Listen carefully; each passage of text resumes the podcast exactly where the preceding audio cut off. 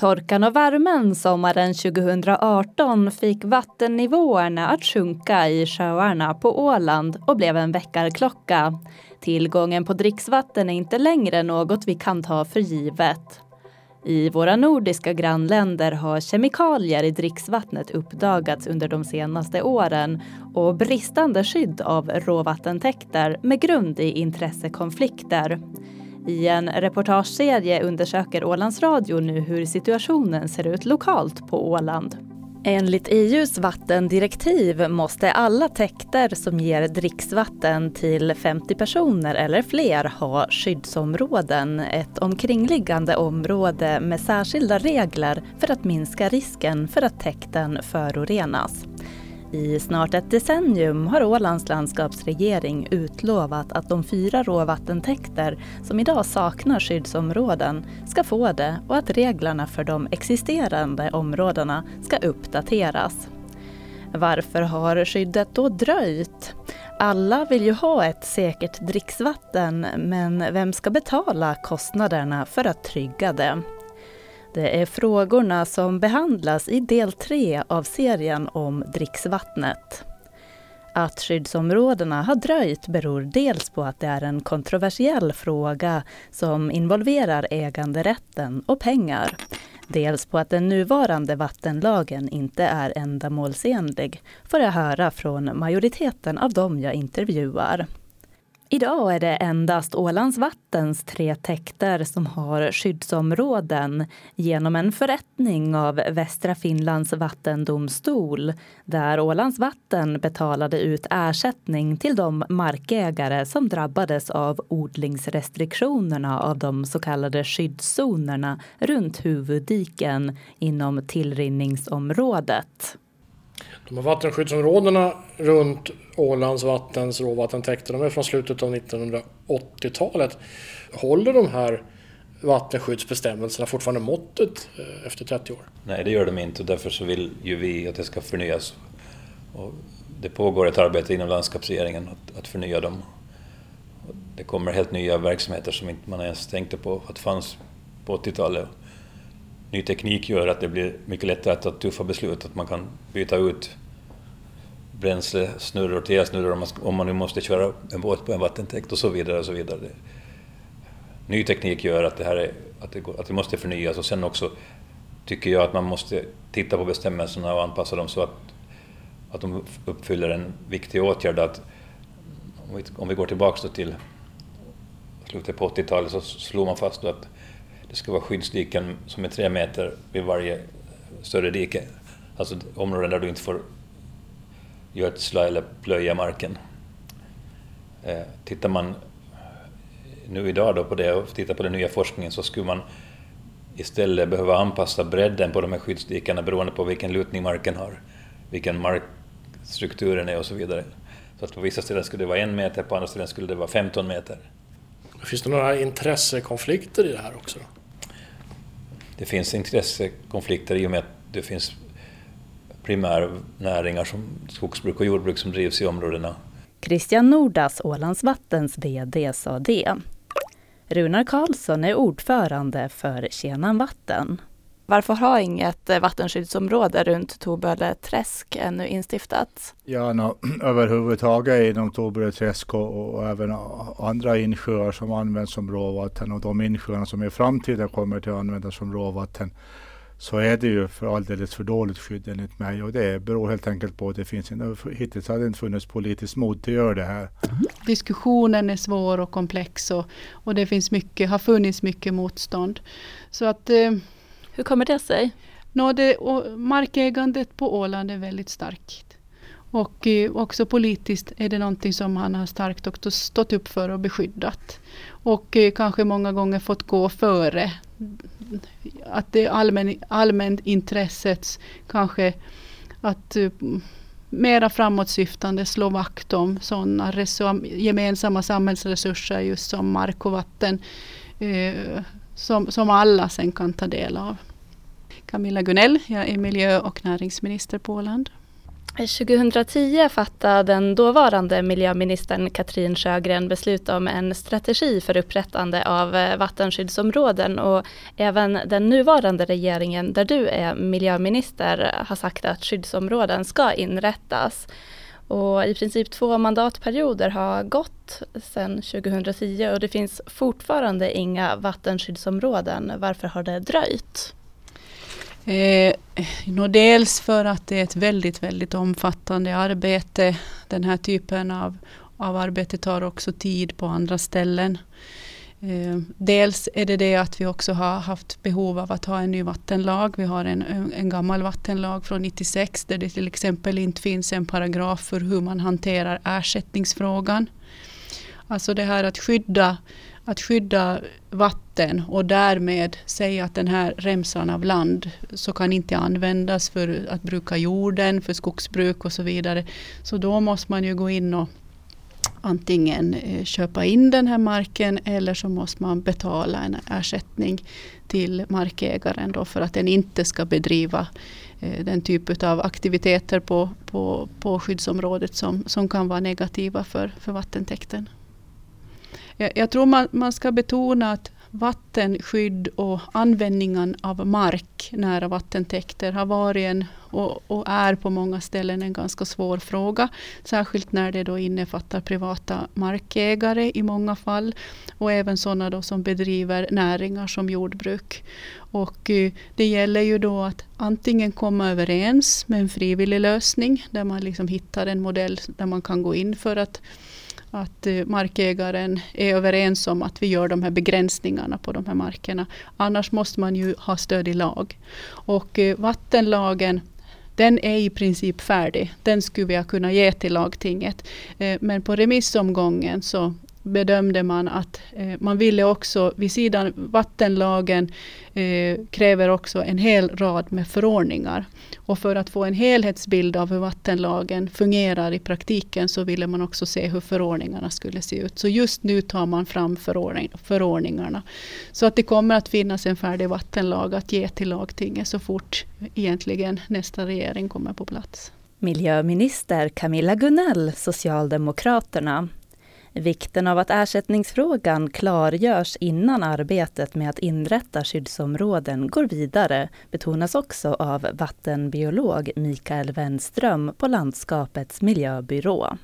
Man kommer att inte att kunna föra den här, de, det här i mål om man inte får de här tydliga bestämmelserna i lagstiftning. Det skulle finnas stor risk för att någon markägare inte skulle vara nöjd med det eh, förslag som skulle komma från vattenbolaget eller det som landskapsregeringen skulle, den här förrättningsmannen skulle komma med. Och då så skulle det, då det skulle leda till kanske ett besvär till domstol och domstolen skulle stå där och inta en, en tydlig lagstiftning i botten. Och det skulle bli väldigt svårt att eh, ta beslut. Och det skulle då kunna besväras till högre instans det är absolut att föredra att man får de här lagstiftningen, lagstiftningen på plats. Den blir tydlig och klar så att alla vet vad som gäller, vilka spelregler det som är. Och sen kan man ta eh, de här besluten. Dels om de här detaljerade skyddsföreskrifterna men också de här ersättningsnivåerna. Då. Vet du hur det kom sig att landskapsregeringen då att man dröjde så pass länge med att eh, skicka ut den här nya vattenlagen på remiss, förslaget till den på remiss så att den inte, lagen inte hinner gå igenom under den här mandatperioden? Det beror inte på den politiska viljan hos, hos, den, hos den ansvariga ministern. För det, där hade det varit tydlig ambition att det här skulle, att det skulle föras vidare. Men det beror snarare på, den, på, den, på, på alltså det, det förfarande den, det man har inom, har inom landskapsregeringen att ta fram lagar. Med de resurser som lagberedningen har här på landskapsregeringen så tog det den här tiden. Det är liksom det, det som man har sagt från lagberedningen. Det, det skulle inte ha gått att göra det snabbare. Så att eh, då skapa en ny reviderad vattenlag tog en hel mandatperiod? Ja, så, så blev det i, i det här fallet. Och den är ju inte i mål ännu. Nej, nej. det har varit mycket prioriterad fråga och väldigt, man måste ju säga att det har hänt otroligt mycket ändå in kring, kring vattenskyddet och, och eh, allt det som har gjorts kring Långsjön och Marcus Böllefjärden. Och, och bara i år har vi gjort en massa praktiska åtgärder i och med att vi bestämde oss för att efter den här torra sommaren så, så blev de här problemen så uppenbara kring vattentillgången och vattenkvaliteten. Att eh, alla, landskapet och jag har, har sammankallat en, en arbetsgrupp med, med representanter för alla ägare till Ålands vatten för att stödja eh, vattenbolag bolaget också i alla deras ansträngningar. Och tillsammans så har vi gjort en, en hel rad med, med viktiga åtgärder just för att skydda dricksvattnet då i, i de vattentäkterna. Miljöminister Camilla Gunell. Den nya vattenlagen går alltså inte igenom under den här mandatperioden, men landskapsregeringen har ändå tagit ett steg närmare vattenskyddsområden genom ett förslag på allmänna skyddsföreskrifter, berättar Mikael Wenström på Miljöbyrån. Eh, ja, tidsplanen är då att, att eh, syn, synpunkterna ska komma in då, eh, till landskapsregeringen senast inom oktober. Och därefter då ska landskapsregeringen så snart som möjligt då ta ett, ett, eh, ett be, beslut eh, mm, eh, om, om, om de här allmänna skyddsföreskrifterna. Ja. Hur, hur fungerar det när det blir ju snart regeringsbyte men, men ju inte direkt efter valet? Nej, för, för förhoppningen är ju då att, att, att, att, eh, eh, den, den, att det ska eller troligen, så det, det, brukar tas ett visst antal veckor innan den nya landskapsregeringen tillträder. Så eh, jag tror ju att den här tiden, det, det kommer att finnas tid att, för nuvarande landskapsregeringen att fatta det här beslutet. Sen ehm, tillkommer det ju också um, ja, inom de här enskilda vattenskyddsområdena specifika eh, föreskrifter. Hur fungerar det? Ja, det, det, man ska ju komma ihåg det. Eh, det är en bra fråga för att det är viktigt att betona det. Det här är allmänna skyddsföreskrifter och de är alltså inte bindande. De, det här är riktgivande eh, skyddsföreskrifter för det fortsatta arbetet. Sen Alltså tidsplanen är sen då att, att eh, under nästa år så ska, ska, ska vi gå vidare med arbete med de enskilda dricksvattentäkterna och de enskilda de olika dricksvattenbolagen. Eh, de bindande bestämmelserna, de, de, de tas fram sen i en, i en, i en, som vi kallar det, samrådsprocess eh, som, som då inleds under nästa år. Och där, där, där, där vi som vi, tjänstemännen på landskapsregeringen och övriga berörda träffas då vid ett antal eh, tillfällen och diskuterar eh, hur, ska de, hur ska de här bindande bestämmelserna se ut? Ska de se ut exakt så som det, som det, står, som det kommer att stå i de här allmänna skyddsföreskrifterna? Eller ska, det, eh, ska, ska man göra eh, korrigeringar i, på något sätt. Och i det skedet så kommer man också in på den här ersättningsfrågan. Att, att då, då blir det liksom lite, då, då, då blir det tydligt och konkret att, att, eh, att en viss skyddsföreskrifter så kanske då innebär en, en, en viss eh, inskränkning i nyttjanderätten som det heter. Då. Att man, och, och, och, och då kommer, kommer man också in på, på på den frågan att, att, eh, att eh, hur, hur, hur, hur långt är man beredd att gå vad gäller, eh, att, att de, vad gäller de här skyddsbestämmelserna. Och då, och då kan man också, det, man, man ska säga det, den här, den, jag, förut nämnde jag den här, ah, den här allmänna eh, förfarande då att, att eh, vattenbolaget kan stå för det, att vattenbolaget kan stå för, för eh, det är vattenbolaget som ska stå för de ersättningarna. Landskapsregeringen kan gå in med stöd. Men en, en, en, viktig sak att säga i det här också då är, det är att, att eh, vattenbolag och markägare kan frivilligt komma överens om ersättningarnas storlek. Eh, och, eh, eh och, och på, då, på, då, på, på, så sätt få en mycket snabbare process än, än, än annars. Vad anser Ålands Vatten om de här allmänna skyddsföreskrifterna? Ja, för det första så, så vill jag säga att det är bra att det kommer. Eh, allmänna skyddsföreskrifter beskriver åtgärder som, som, som, som, som säger hur man ska liksom... Man beskriver att bekämpningsmedel ska inte användas i primärskyddszon. Skogsbruket finns inte nämnt i den här våra vattenskyddsbestämmelser från 80-talet. Så att man tar fram saker som inte överhuvudtaget fanns på tapeten då för 30 år sedan. Så man liksom gör en samlad skrift där man beskriver vad, hur, vad är tillåtet och vad är inte tillåtet idag. Eh, det som jag har åsikter om, eller Vatten har åsikter om, att eftersom vi har begränsade resurser, då menar jag inte liksom bara Ålands vatten utan landskapet som sådant, så borde man prioritera den vatten, de vattentäkter som då eh, är vad ska jag säga, vår livsnerv. Det är vi som levererar vatten till sjukhuset, till de viktigaste livsmedelsindustrierna och så vidare. Vi hade önskat att man hade lagt ännu mera fokus på att göra klara våra vattenskyddsbestämmelser som, som skyddar dricksvattnet för, för Ålands vattens vattentäkter som är då huvudkälla för hela vattenförsörjningen på Åland. Nu finns det en risk att det här blir en fördröjning och, och så vidare. Men, men det här är ju upp till den nya landskapsregeringen att ta ställning till hur mycket resurser man sätter till för att bistå Ålands vatten med att det här ska genomföras snabbt som möjligt. Varför har man inte velat ha särskilda föreskrifter enbart för Ålands vatten? Det måste fråga landskapets miljöbyrå om. Jag har inget svar på det. Utan vi har önskat och vi har fört fram det i alla diskussioner att prioritera rätt. Christian Nordas säger det. Mikael Wenström.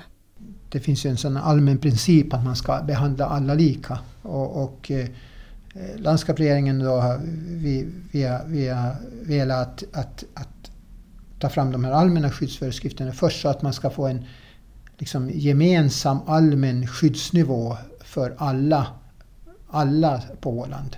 Alla, alla som har, eh, tar, får sitt vatten från eh, yt, dricksvattentäkter, vare sig det är ytvattentäkter eller grundvattentäkter. Man skulle få en, en, en gemensam grundnivå så att det inte ska bli liksom uppsplittrat så att ett vattenbolag har en skyddsnivå och ett annat bolag har en annan skyddsnivå. Och då blir det liksom skillnader i kostnader och, och, eh, och också kvalitet på vatten. Eller, eller ska vi säga risken för, för, för eh, olika kvalitet på sitt dricksvatten så blir ju större då om man har olika skyddsnivåer på. Så det handlar om lika behandling både av eh, vattenkonsumenterna men också av bolagen och de kostnader som läggs på bolagen? Ja, man kan säga att, att det är både och där. Men sen finns, sen, där kommer man till den där frågan som du ställde tidigare om, om, om, om, om vill politikerna ha exakt samma krav på små bolag som nu finns och på de största bolagen. Och det är mer en politisk fråga. Och då kan det också bli en politisk fråga kring de Alltså, ja, det beror ju också på politiker. Om man då tycker att de små bolagen har ett existensberättigande, om det är så att man inte kan, vad ska man säga, existera på samma villkor. Mm. Ja, precis. Det är en av, en av eh, aspekterna, en av delarna i det. Då. Tillbaka till Camilla Gunell igen. Varför ska det här finansieras genom skatt när vattenbolagen istället ska kunna följa EU-rekommendationen att höja sina priser så att de själv kan bära miljökostnaderna? Ja, nej, det är en bra fråga och, och, det är ju ett dilemma vi har där på, på Åland, kanske liksom i andra i andra samhällen. Och, och det är ju det att i, principen är ju det att det ska finnas ett pris på varje liter vatten som man som konsument använder. I, i syfte att det ska löna sig att vara sparsam med vatten. Det är viktigt att, att spara vatten och, och, och, och, och då tjänar man ju också pengar om du, om du sparar.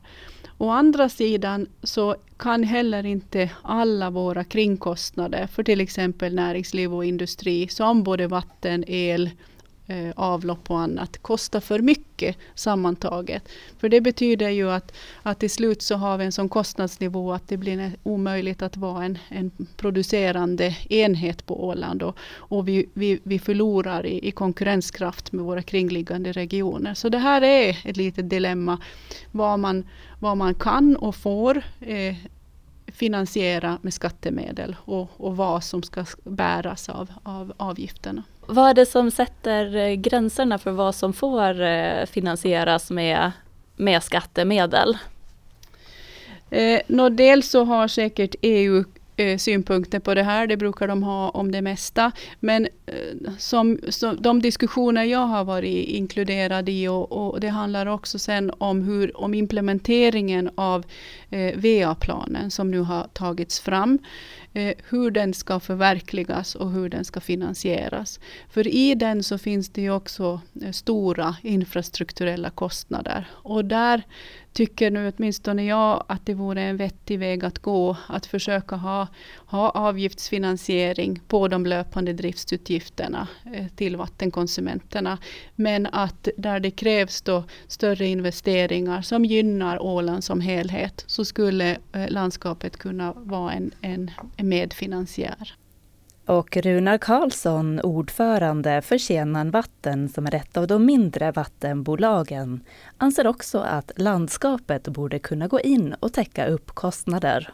Man kan inte heller liksom eh, säga att det, att det är bara vattenbolagens skyldighet att göra det här. För, för det är ju i alla fall det är kommande generationer som får nytta av det här och då kan, kan man inte liksom belasta Eh, nuvarande vattenbolag och de sin tur sen då ska belasta konsumenterna med, med högre pris för att skydda. Så det, det är liksom en allmänt åländskt åtagande det här och då borde som sagt regeringen komma in och eh, jag tycker att eh, det borde vara så att det borde göras regelrätta skyddsåtgärder runt de här insjöarna som används idag och de som används i framtiden. Och då är det inte bara runt sjöarna utan också längs dikena vid tillrinningsområde. Och då blir det en form av expropriering då, alltså att man, man bestämmer att här får det inte odlas eh, grödor överhuvudtaget. Och här får det odlas en viss sorts grödor kan hända och, och så vidare. Då. Och, och, men då blir det ju förstås att då blir markägaren liksom lidande för det då rent ekonomiskt men då måste man liksom betala, betala det liksom den inskränkningen man gör då. Precis som man idag bygger en, en landsväg över ens mark så får man ersättning för, för, för den mark som går åt till vägen då. I marknadsmässiga priser. Då. Runar Karlsson är heller inte främmande för att Ålands vatten i framtiden skulle ta över hela vattenproduktionen på fasta Åland. På sikt borde det vara så på Åland att Ålands vatten ska ha hand och ansvar över all vattenhantering eh, på Åland, alltså all dricksvattenleverans på Åland ska Ålands vatten ha, ha ansvar på. Det betyder i praktiken att en del på fasta Åland skulle gå till bygga ut Ålands vattens ledningsnät och, det kan hända i periferin så kanske de här små reningsverken skulle vara kvar i alla fall över tid, en viss tid. Då, men att även Ålands vatten skulle ha ansvar över det då. Eh, det tror jag skulle vara det bästa på sikt för att Ålands vatten har, har de bästa kunskaperna. Eh, men där, då måste, även där måste landskapet in då och, och, och ge stöd för att bygga ut nätena och kanske andra kostnader som det medför. Då. Skulle det inte vara möjligt för Tjänaren Vatten att höja sina konsumentpriser för att ha råd med vattenförbättrande åtgärder som just ersättningar? Jo, no, vi kanske ligger lite, har vi lite tur vid på det vi, vi har längs halva vår insjö så, så rinner vattnet ifrån insjön och längs halva så rinner det till insjön. Så att, och inte så mycket jordbruk. Så att nu skulle vi ha råd åtminstone till, till, ha, till ha delvis eh, konkreta skyddsområden. Det tror jag nog att vi skulle ha råd till. Och också kunna höja priserna lite. Det, det, det tror jag. Men eh, ändå så mm, kommer vi nog på sikt till vara för små. Att vi, vi, vi måste nog inbegripas i i ett större, som sagt helst Ålandsvatten då. Men som vi har det nu så, så, så har vi allt under kontroll. Vi levererar ett jättebra vatten. Gott vatten anses det vara. Vi har alla prover visar riktigt bra och vi har just byggt till vårt reningsverk och vi har ett, ett bra nät som vi kontinuerligt underhåller och byter ut. Så vi, vi har egentligen inte, inte problem för dagen men att som sagt ska man göra det här som jag nyss sa, den här stora apparaten så tar det säkert tio år innan allt det där är gjort misstänker jag. Det, det, brukar alltid ta, ta länge så att eh, och under den tiden har, har vi nog om det inte händer något oförutsett så, så kan, vi lera, kan vi leverera vatten. Och sen är det ju som ett sånt litet vattenbolag att jag själv är ordförande där och jobbar ideellt. Och inte det är så, finns det så många som är intresserade, sitter med i styrelsen och så vidare. Så det, eh, jag tror nog att man, man, man borde göra någonting här, i alla fall på sikt. Så det finns inget eh, självändamål att ha många små vattenbolag som är främst ideellt?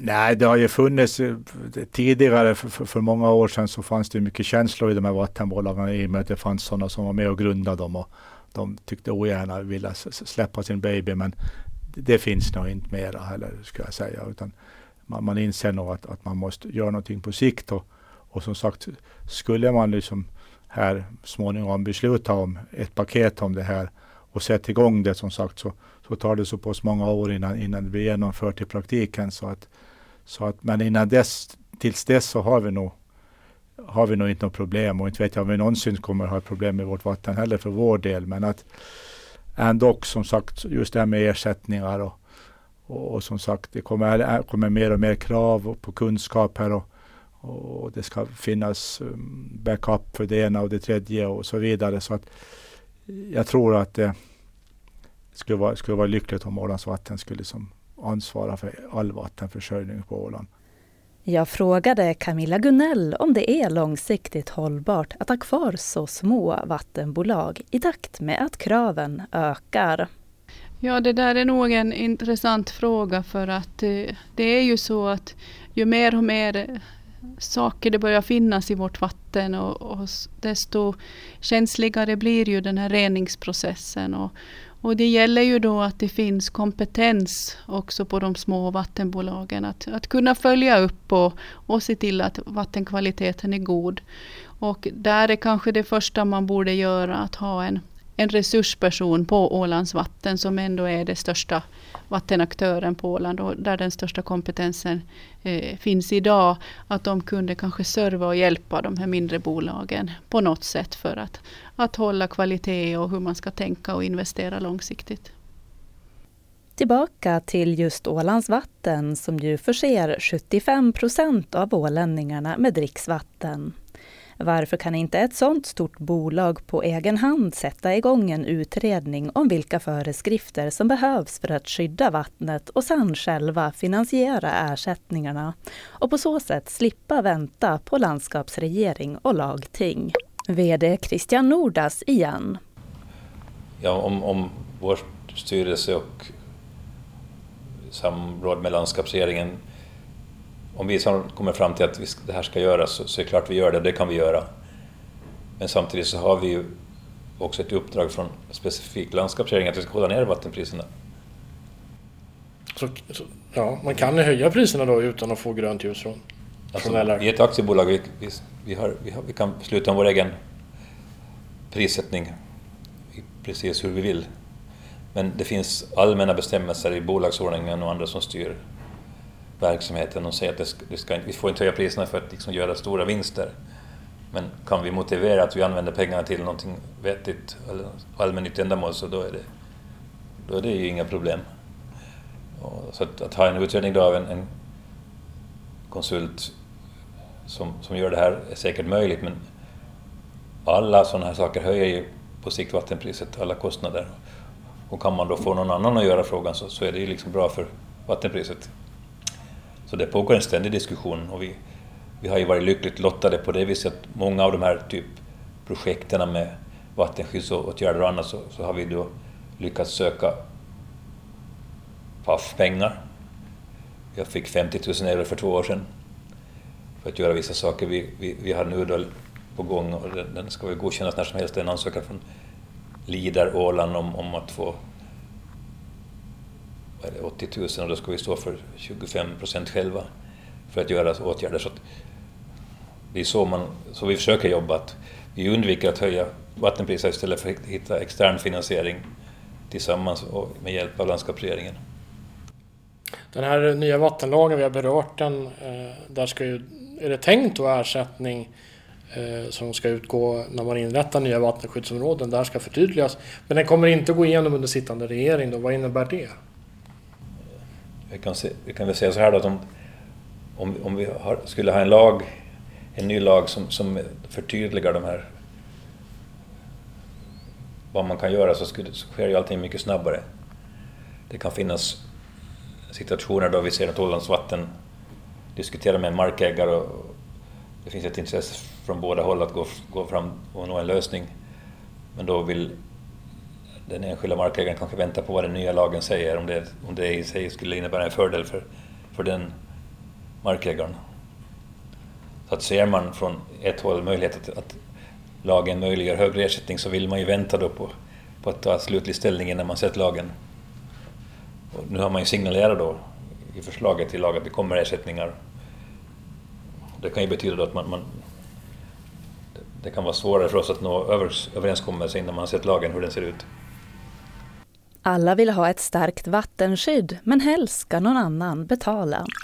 Henry Lindström, lantbrukare i Saltvik och Ålands producentförbunds VD, menar att huvudorsaken till att vattenskyddet hittills inte förstärkts är vattenbolagens ovilja att betala ersättningar ur egen ficka. Och alltså inte ett problem med den nuvarande lagstiftningen. Jag upplever liksom att eh, man helt enkelt inte har velat tagit fram pengar för det hela. Det om man ska inrätta ett eh, vattenskyddsområde så är det ju den som, som eh, det vattenbolag som vill ha ett, ett vattenskyddsområde som ska ersätta för eh, det, de marker då som, som inte kan brukas som man har gjort tidigare. och, och vattenbolaget upplever redan nu att de har höga vattenpriser. Och, och eh, eh, därmed hade, hade blivit så att, att man inte har vidtagit de här åtgärderna. Men eh, eh, jag upplever också att man, man har, vad jag vet har man inte kommit så långt att man har haft en dialog med, med markägarna om ersättning. Utan, utan det har blivit ganska mycket tyckande bara.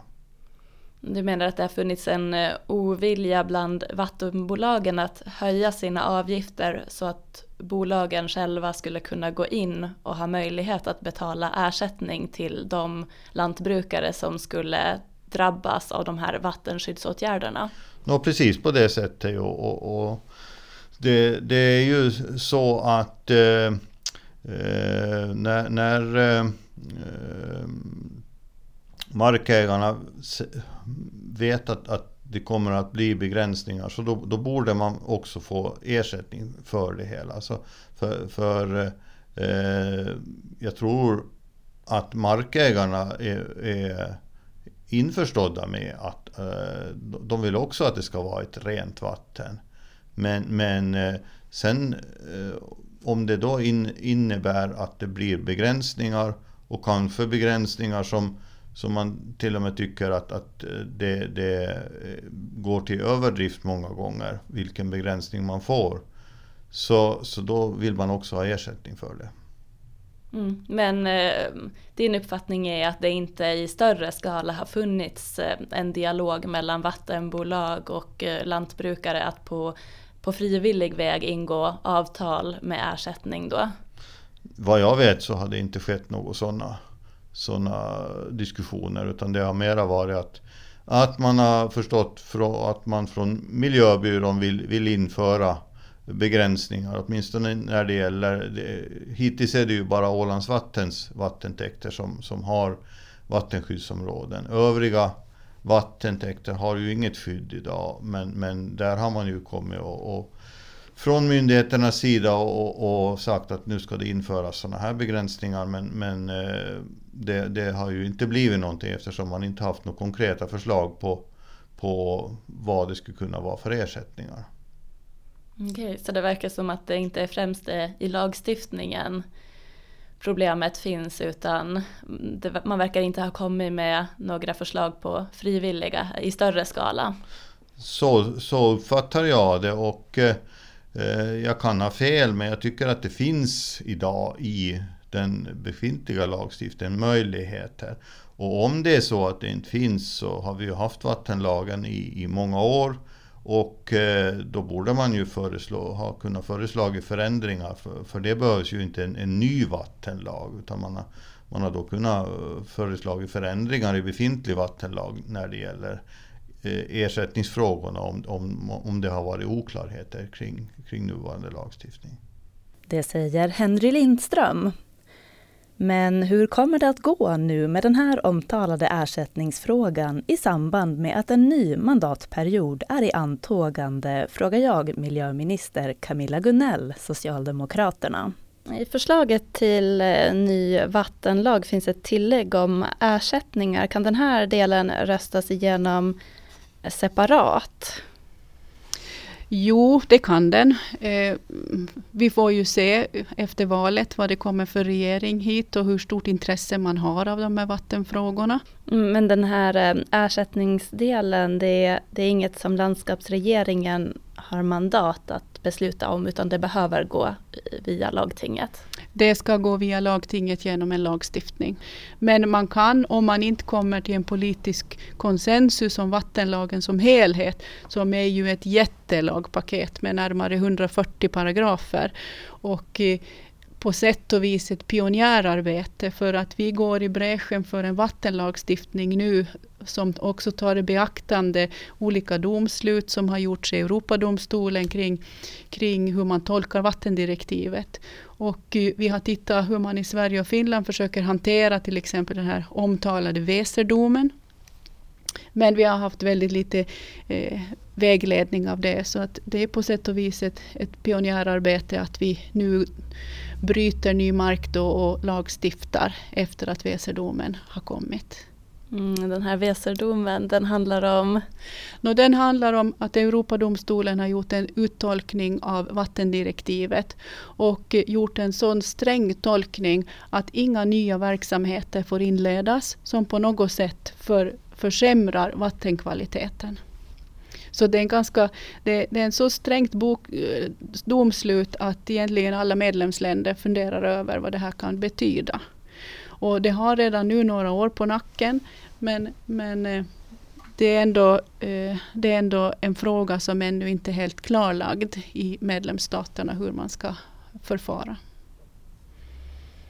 Mm, om ehm, ersättningsfrågan eh, fortsätter att vara oklar om vattenlagen inte ja, går igenom under nästa mandatperiod. Eh, kommer man då att kunna inrätta vattenskyddsområden? Jag tror nog att, att eh, jag har goda förhoppningar om att det kan inte komma en regering som inte Eh, som kan ignorera vattenskyddet och inte heller ignorera att vi har ett behov av en ny vattenlag på Åland. Det som, och jag tror inte därmed att paragrafen om ersättning kommer att ändra.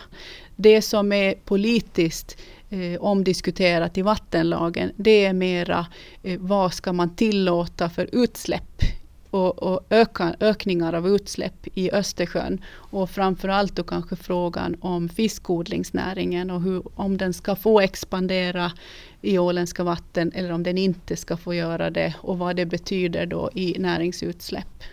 Så det har inte så mycket att göra med dricksvattnet, eh, det som är politiskt känsligt?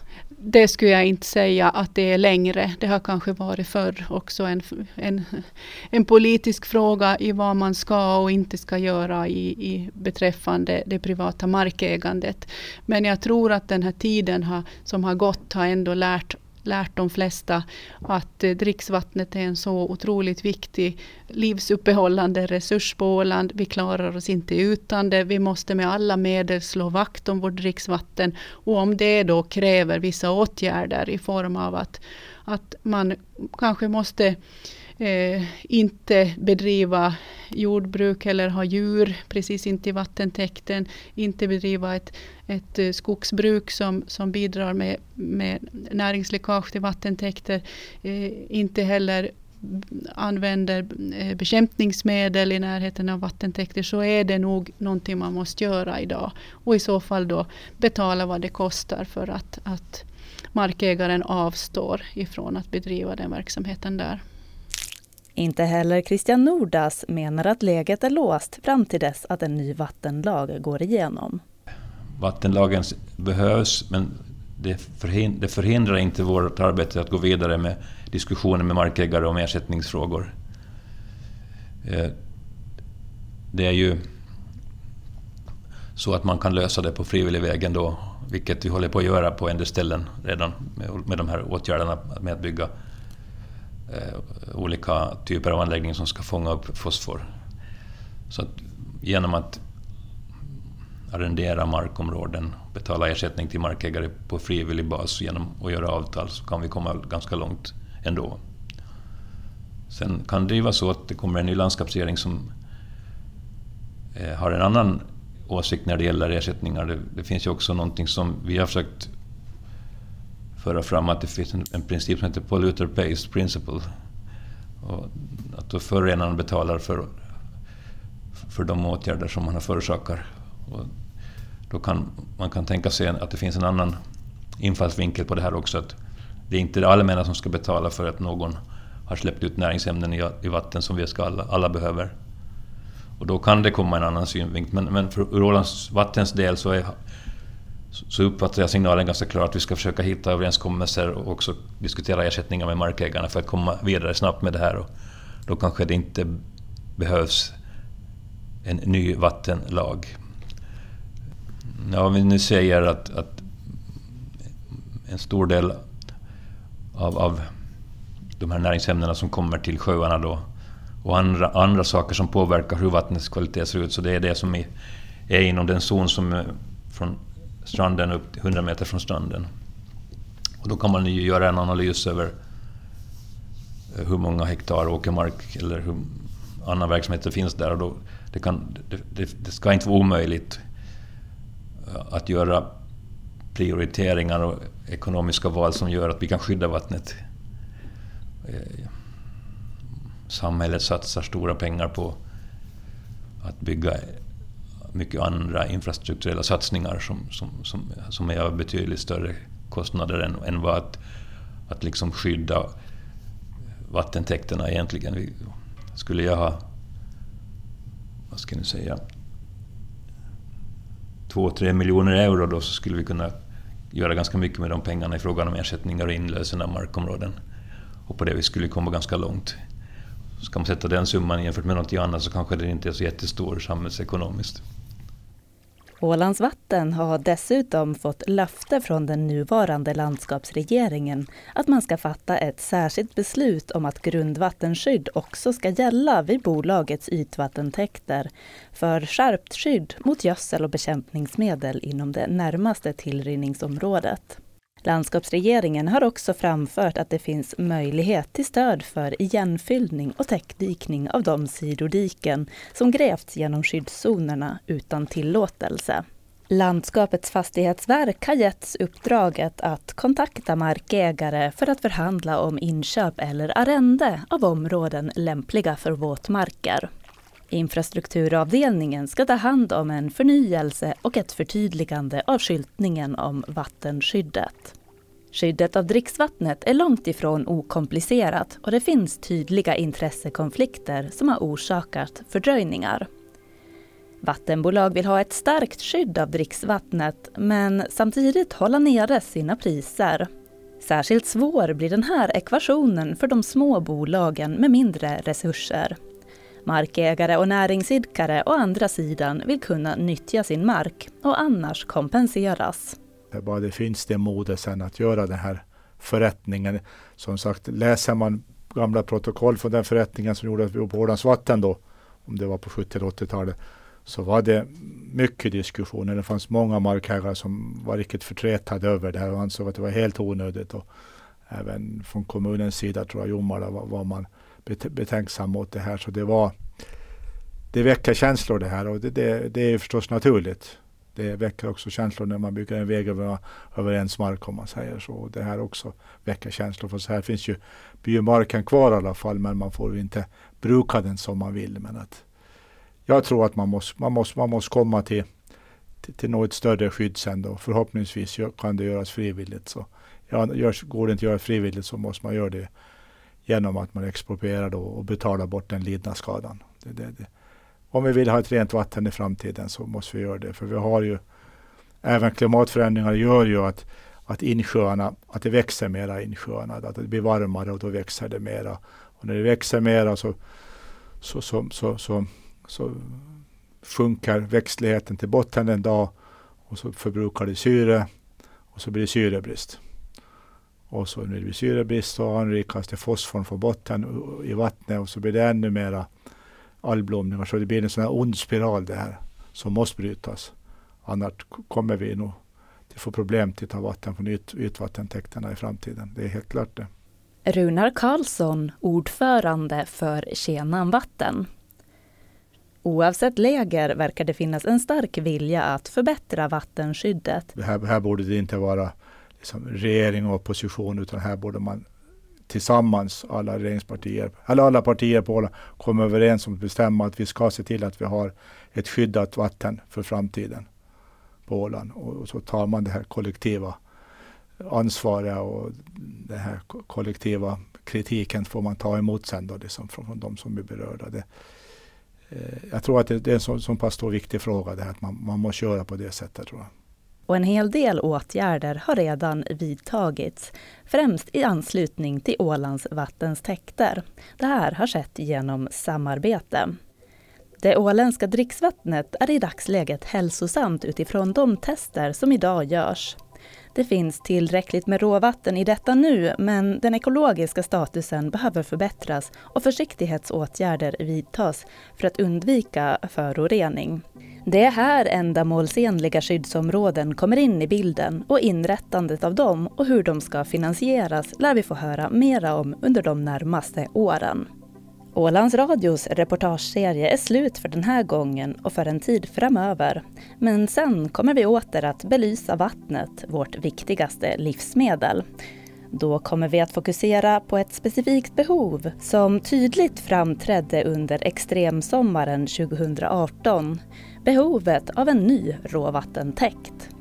Blir det ytvatten, grundvatten eller havsvatten? Hur ser tidsplanen ut? Det andra fokusområdet blir beredskap. För hur väl förberedda är vi om det som inte får hända ändå inträffar? Vi hörs då. Tack för att du har lyssnat. Jag heter Rebecka Björkholm och jag har producerat det här programmet. Frippe Granlund har gjort en av intervjuerna med Ålands Vattens VD Christian Nordas. Ljud Magdalena Olin.